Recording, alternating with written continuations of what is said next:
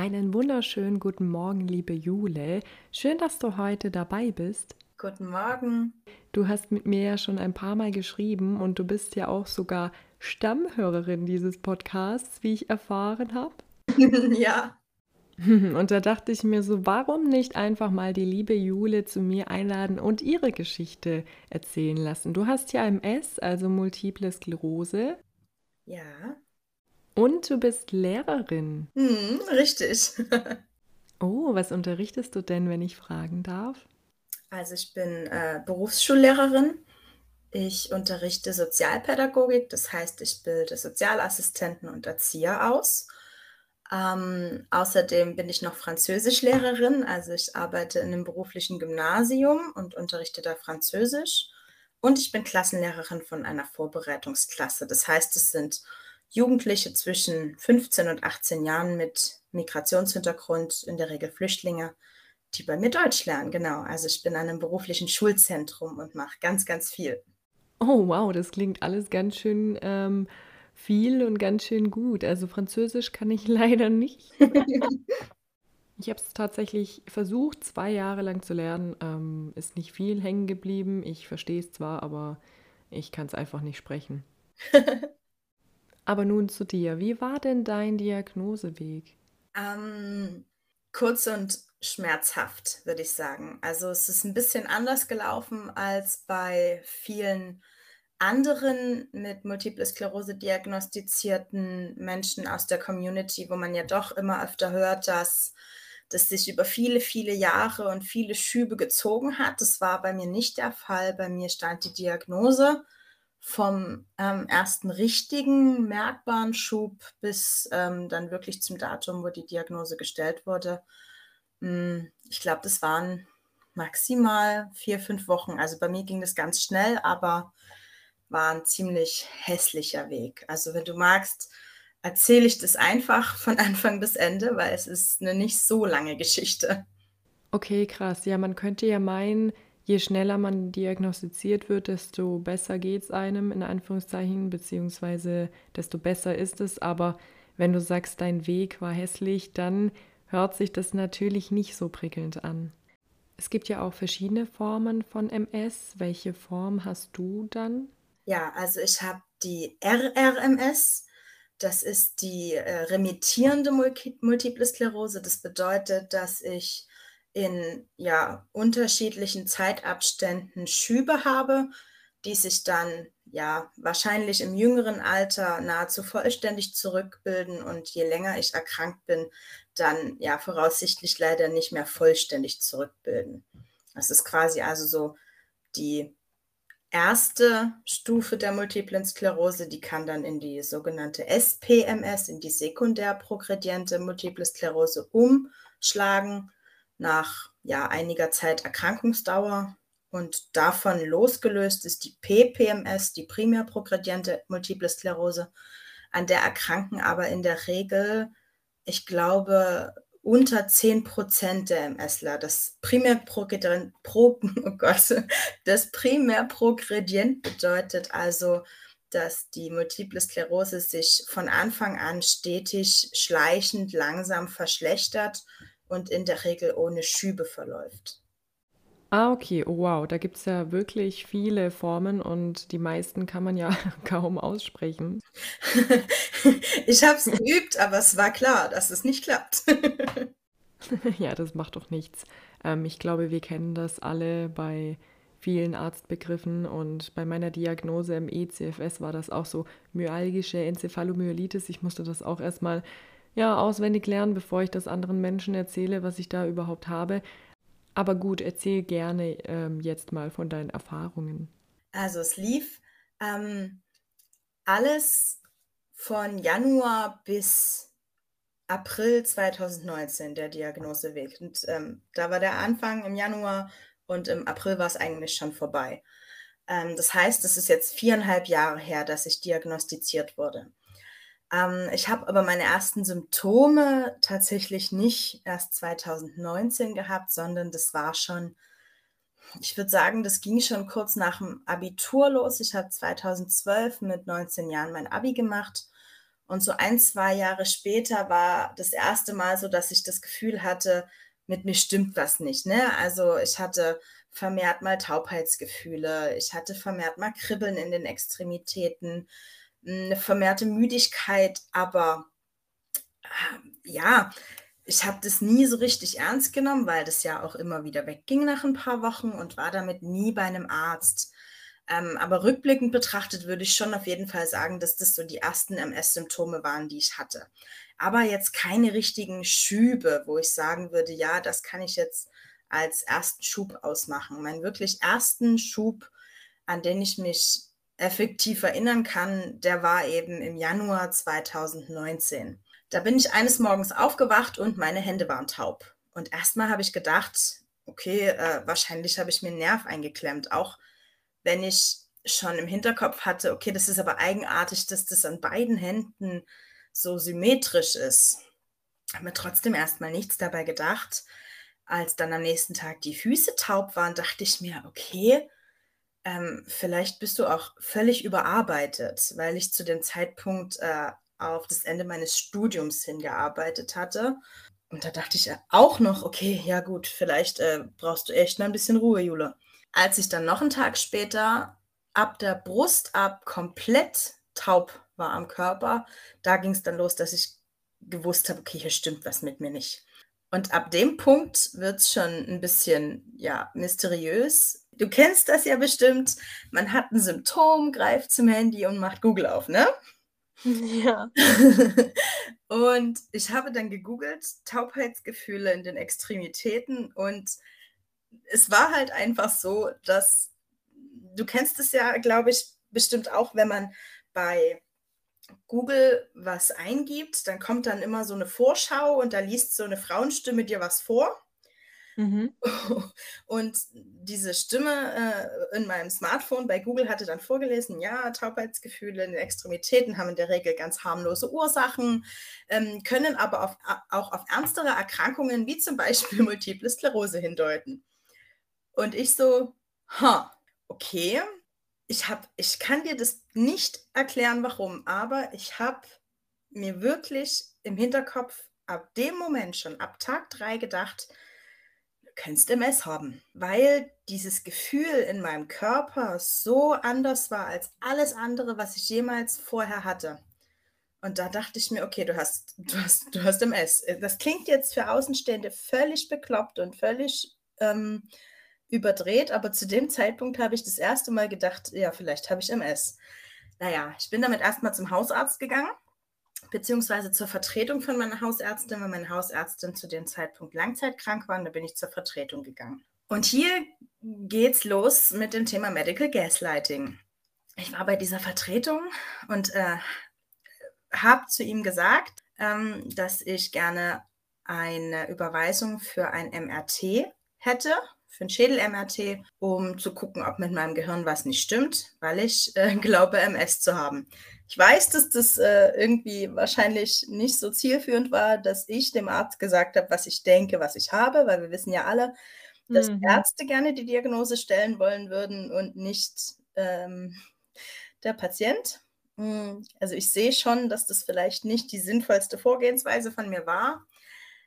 Die hat zumindest auch jetzt keinen Erfolg getragen, weil der Arzt mich für völlig bekloppt gehalten hat.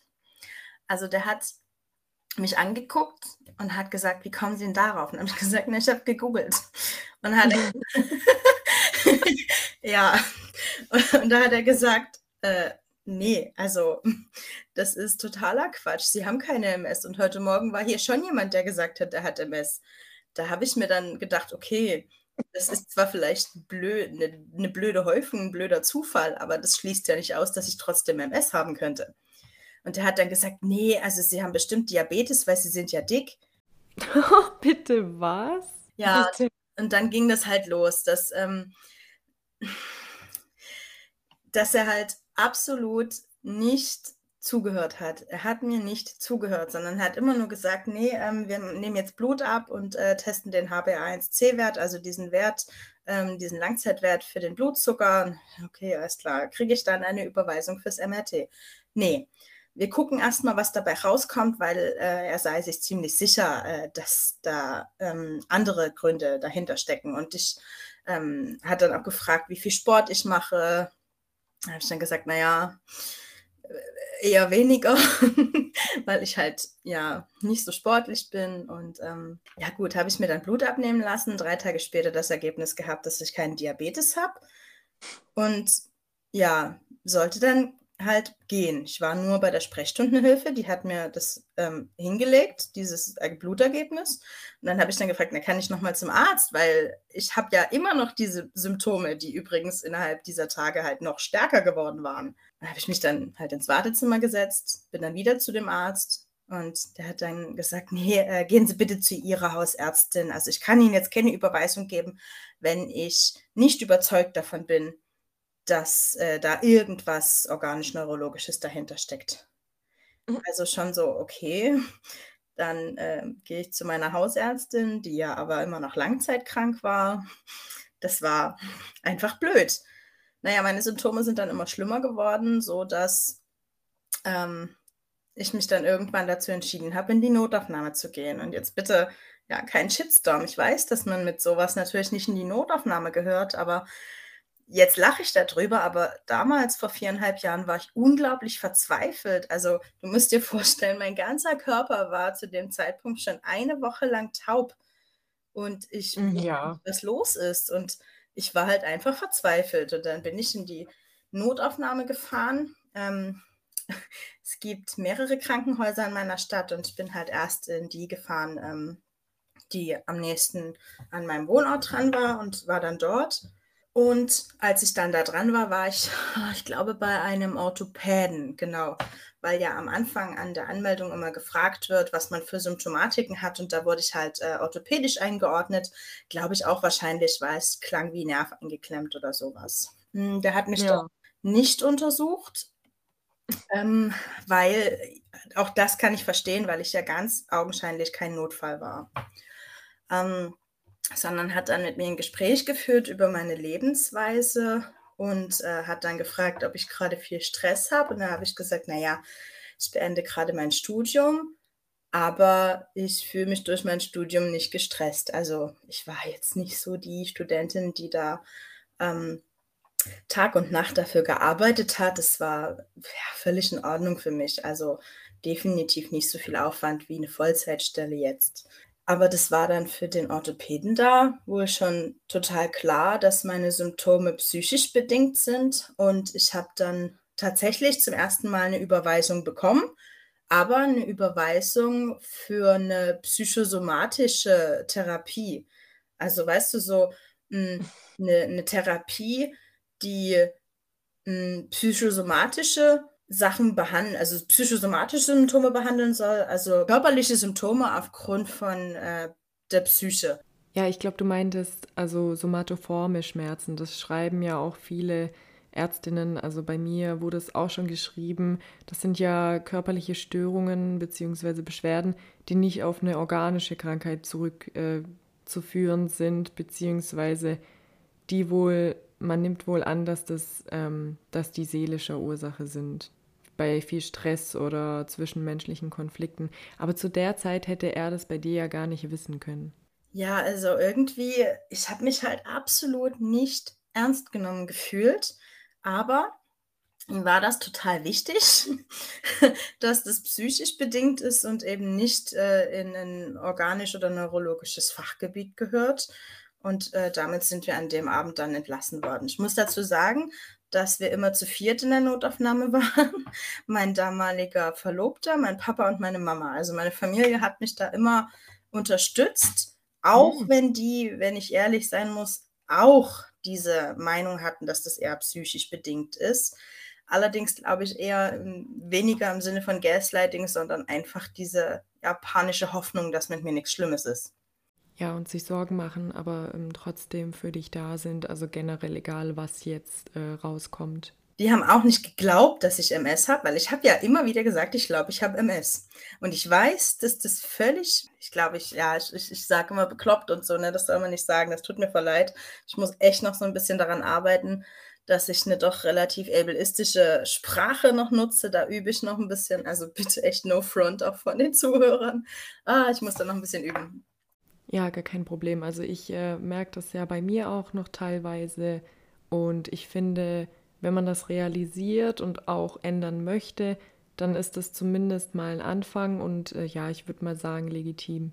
Ich übe das noch, also ich bin da leider, ich rede immer ganz schnell und dann sage ich manchmal Dinge, wo ich hinterher mir denke, oh Jule, echt jetzt, wirklich, du bist Lehrerin, du solltest dich sprachlich besser ausdrücken, aber wenn ich so in Rage bin, dann rede ich auch manchmal so Mundart, die aber eigentlich in unserer Community nicht gut ist. Und mir ist das schon klar, dass ich so ein paar ableistische Wörter benutze. Deswegen nur kurz zwischen eingeschoben. Ich weiß das und ich gebe mir Mühe.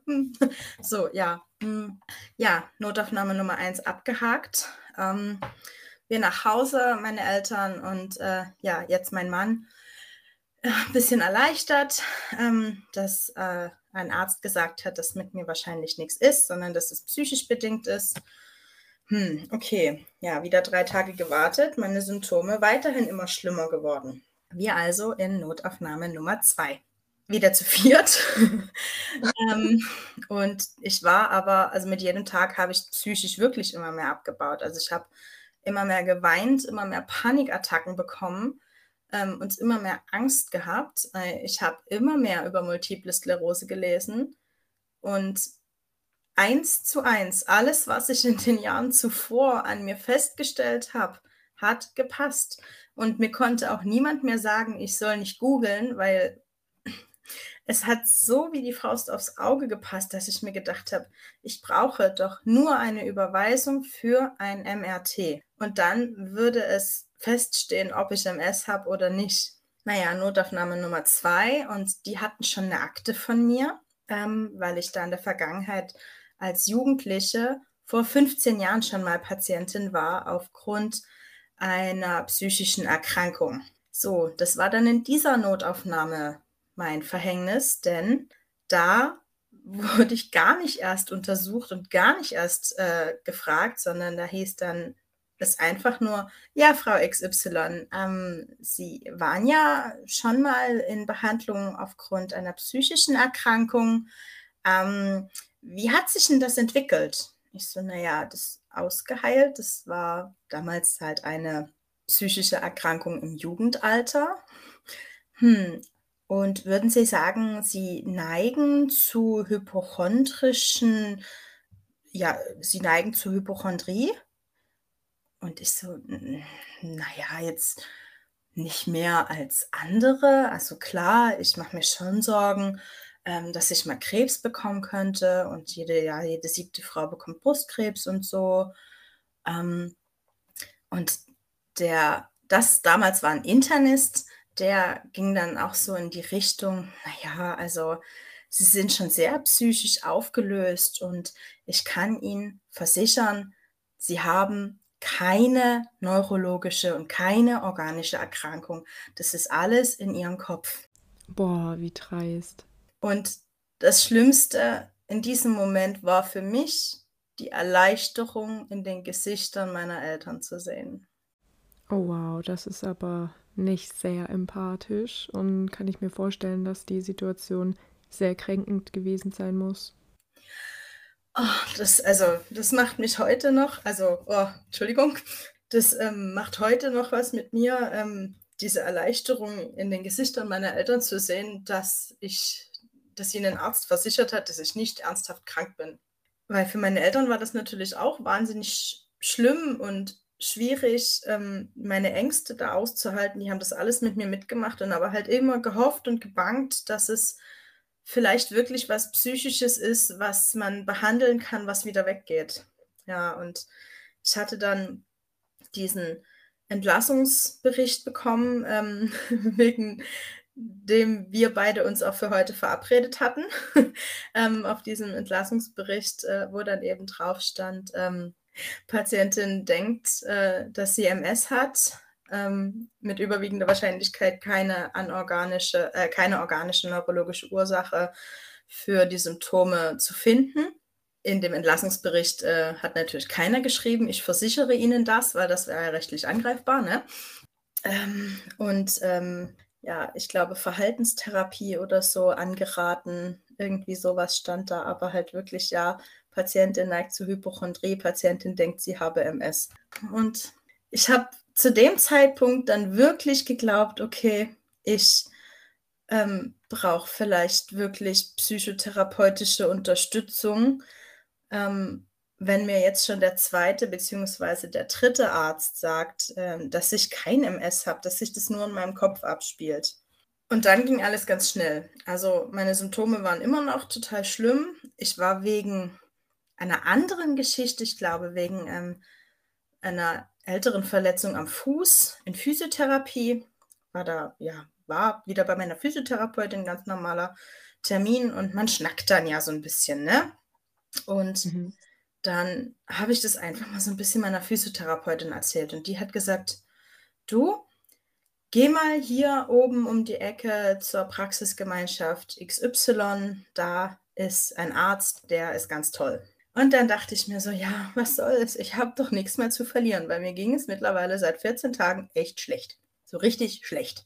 Und ich bin dann einfach da hingegangen, habe gesagt, hier, ich habe zwar eine Hausärztin, aber die ist nicht da. Ich war schon zweimal im Krankenhaus und werde nicht ernst genommen. Und also ich war wirklich völlig am Ende und habe eigentlich damit gerechnet, dass die sagen, ja, aber Sie haben einen Hausarzt, tut mir leid, wir können Ihnen nicht helfen. Nee, die haben gesagt, setzen Sie sich mal hin, Sie sehen total fertig aus. Ich habe natürlich wieder meinen Mann und meine Eltern mitgebracht. Also wir waren wirklich ein eingespieltes Quartett. Ja, und dann kam ich nach einer Stunde warten oder so, kamen wir dann alle zu viert zu diesem Arzt rein und der war so nett. Also bis heute ist der übrigens mein Hausarzt. Und der hat sich, also ich habe nur geheult, nur gezittert, nur Panik gehabt und der hat gesagt, ja, dann ich schicke Sie zum MRT. Und dann bin ich wirklich zusammengebrochen und er hat überhaupt nicht verstanden, warum. Und dann hat meine Mama dann erklärt, ja, sie versucht seit 2 Wochen einen MRT-Termin zu kriegen. Ja, ich habe dann eine Überweisung bekommen.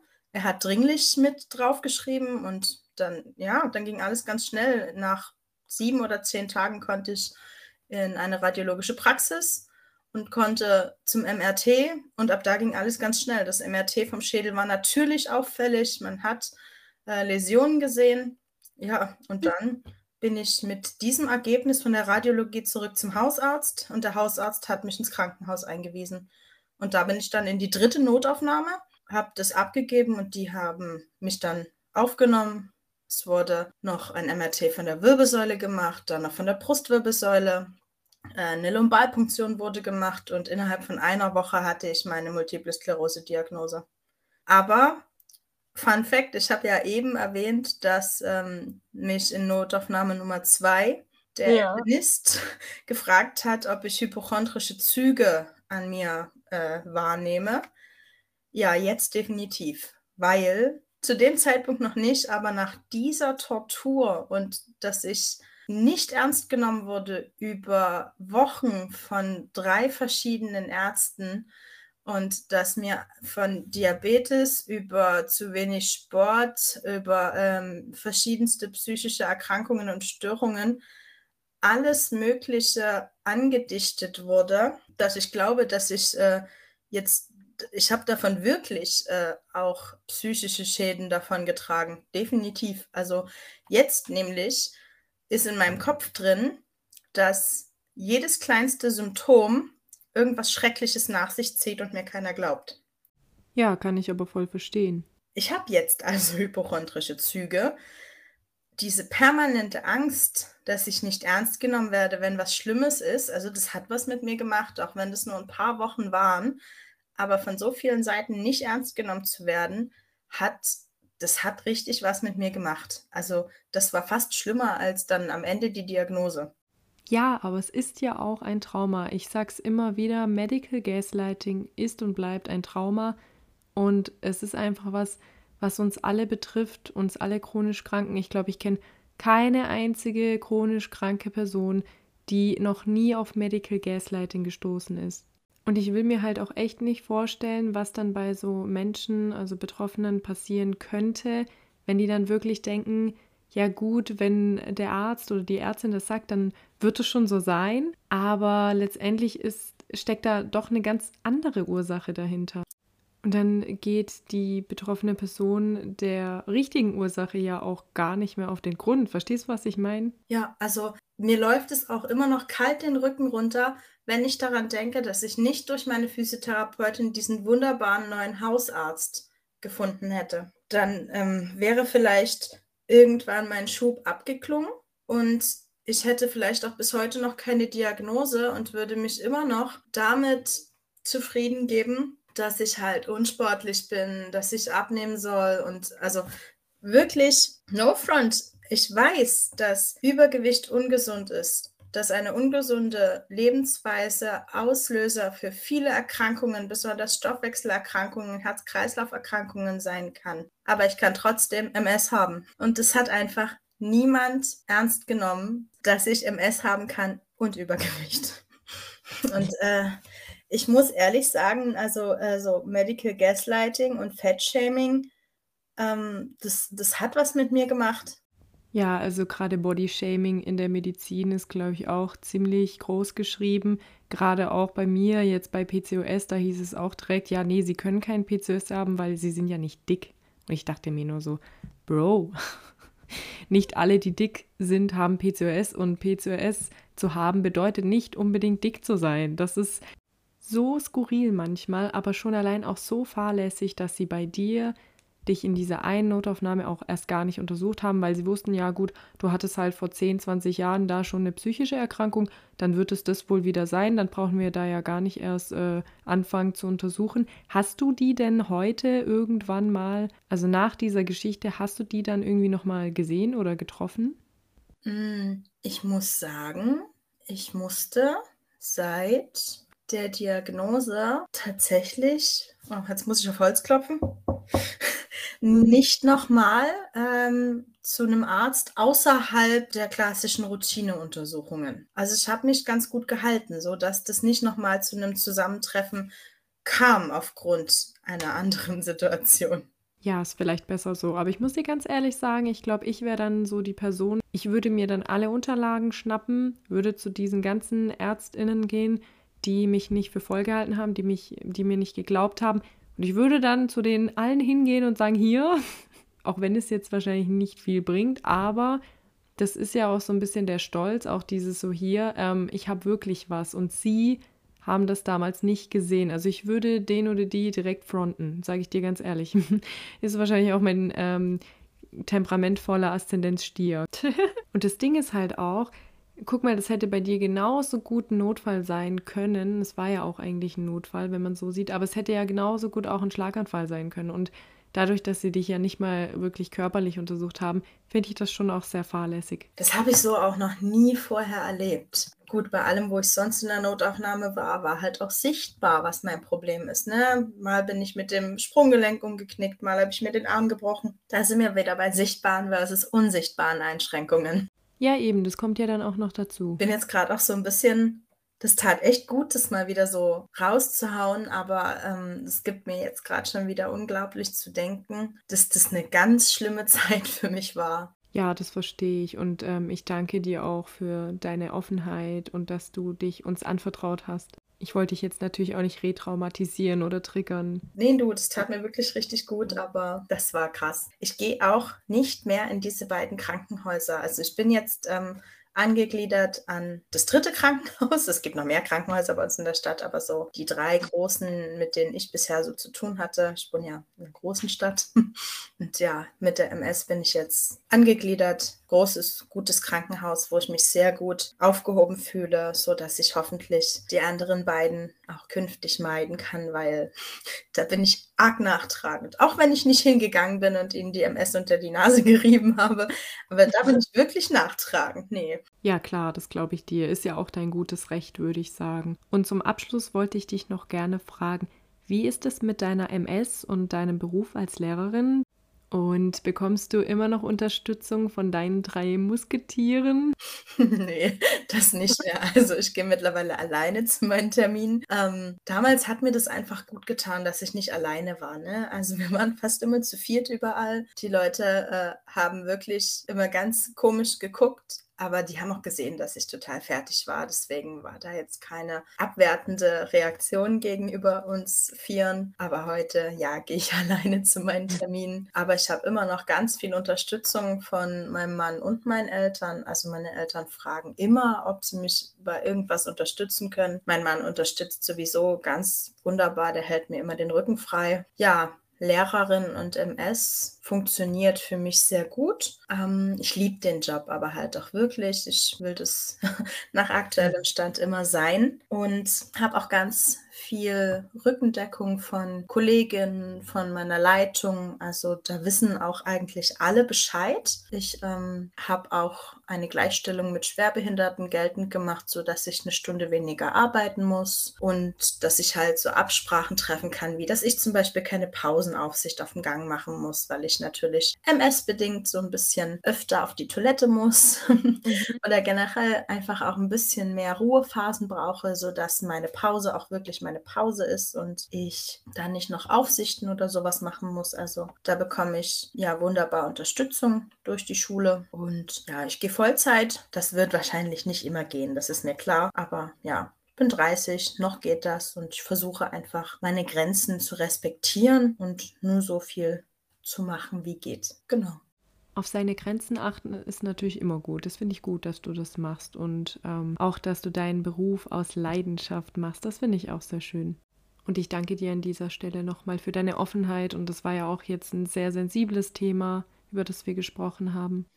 Ich danke dir auf jeden Fall für die Einladung. Es war jetzt doch relativ spontan, aber fand ich total cool, dass ich das auch mal wieder in so einem öffentlicheren Rahmen erzählen konnte. Ich habe versucht, meinen Dialekt ein bisschen zurückzuhalten, aber es hat, glaube ich, nicht gut funktioniert. Aber ja, habe ich ja eben Dialekt rausgehört. Ich bin da ganz schlecht in sowas. Also ich hätte jetzt überhaupt nicht gewusst, aus welcher Region du kommst, sage ich dir ganz ehrlich. Aber unsere ZuhörerInnen dürfen gerne mal unter dem Post von unserer Podcast-Folge kommentieren, aus welcher Region du wohl kommst. Also ihr dürft gerne alle mal mitraten und drunter kommentieren. Okay, ich glaube nämlich durchaus, dass andere das sofort rausgehört haben. Vor allem, als ich so in Rage erzählt habe, bin ich mir ziemlich sicher, dass bei einer Umfrage relativ schnell offenbart wird, wo ich denn herkomme. Ha, das werden wir dann sehen. Ja, und ich danke dir, liebe Jule, und in dem Fall wünsche ich dir noch eine sehr gute Zeit und hoffentlich keine blöden Erfahrungen mit Notaufnahmen. Mach's gut, wir hören uns. Ich danke dir. Tschüssi. Ciao, ciao.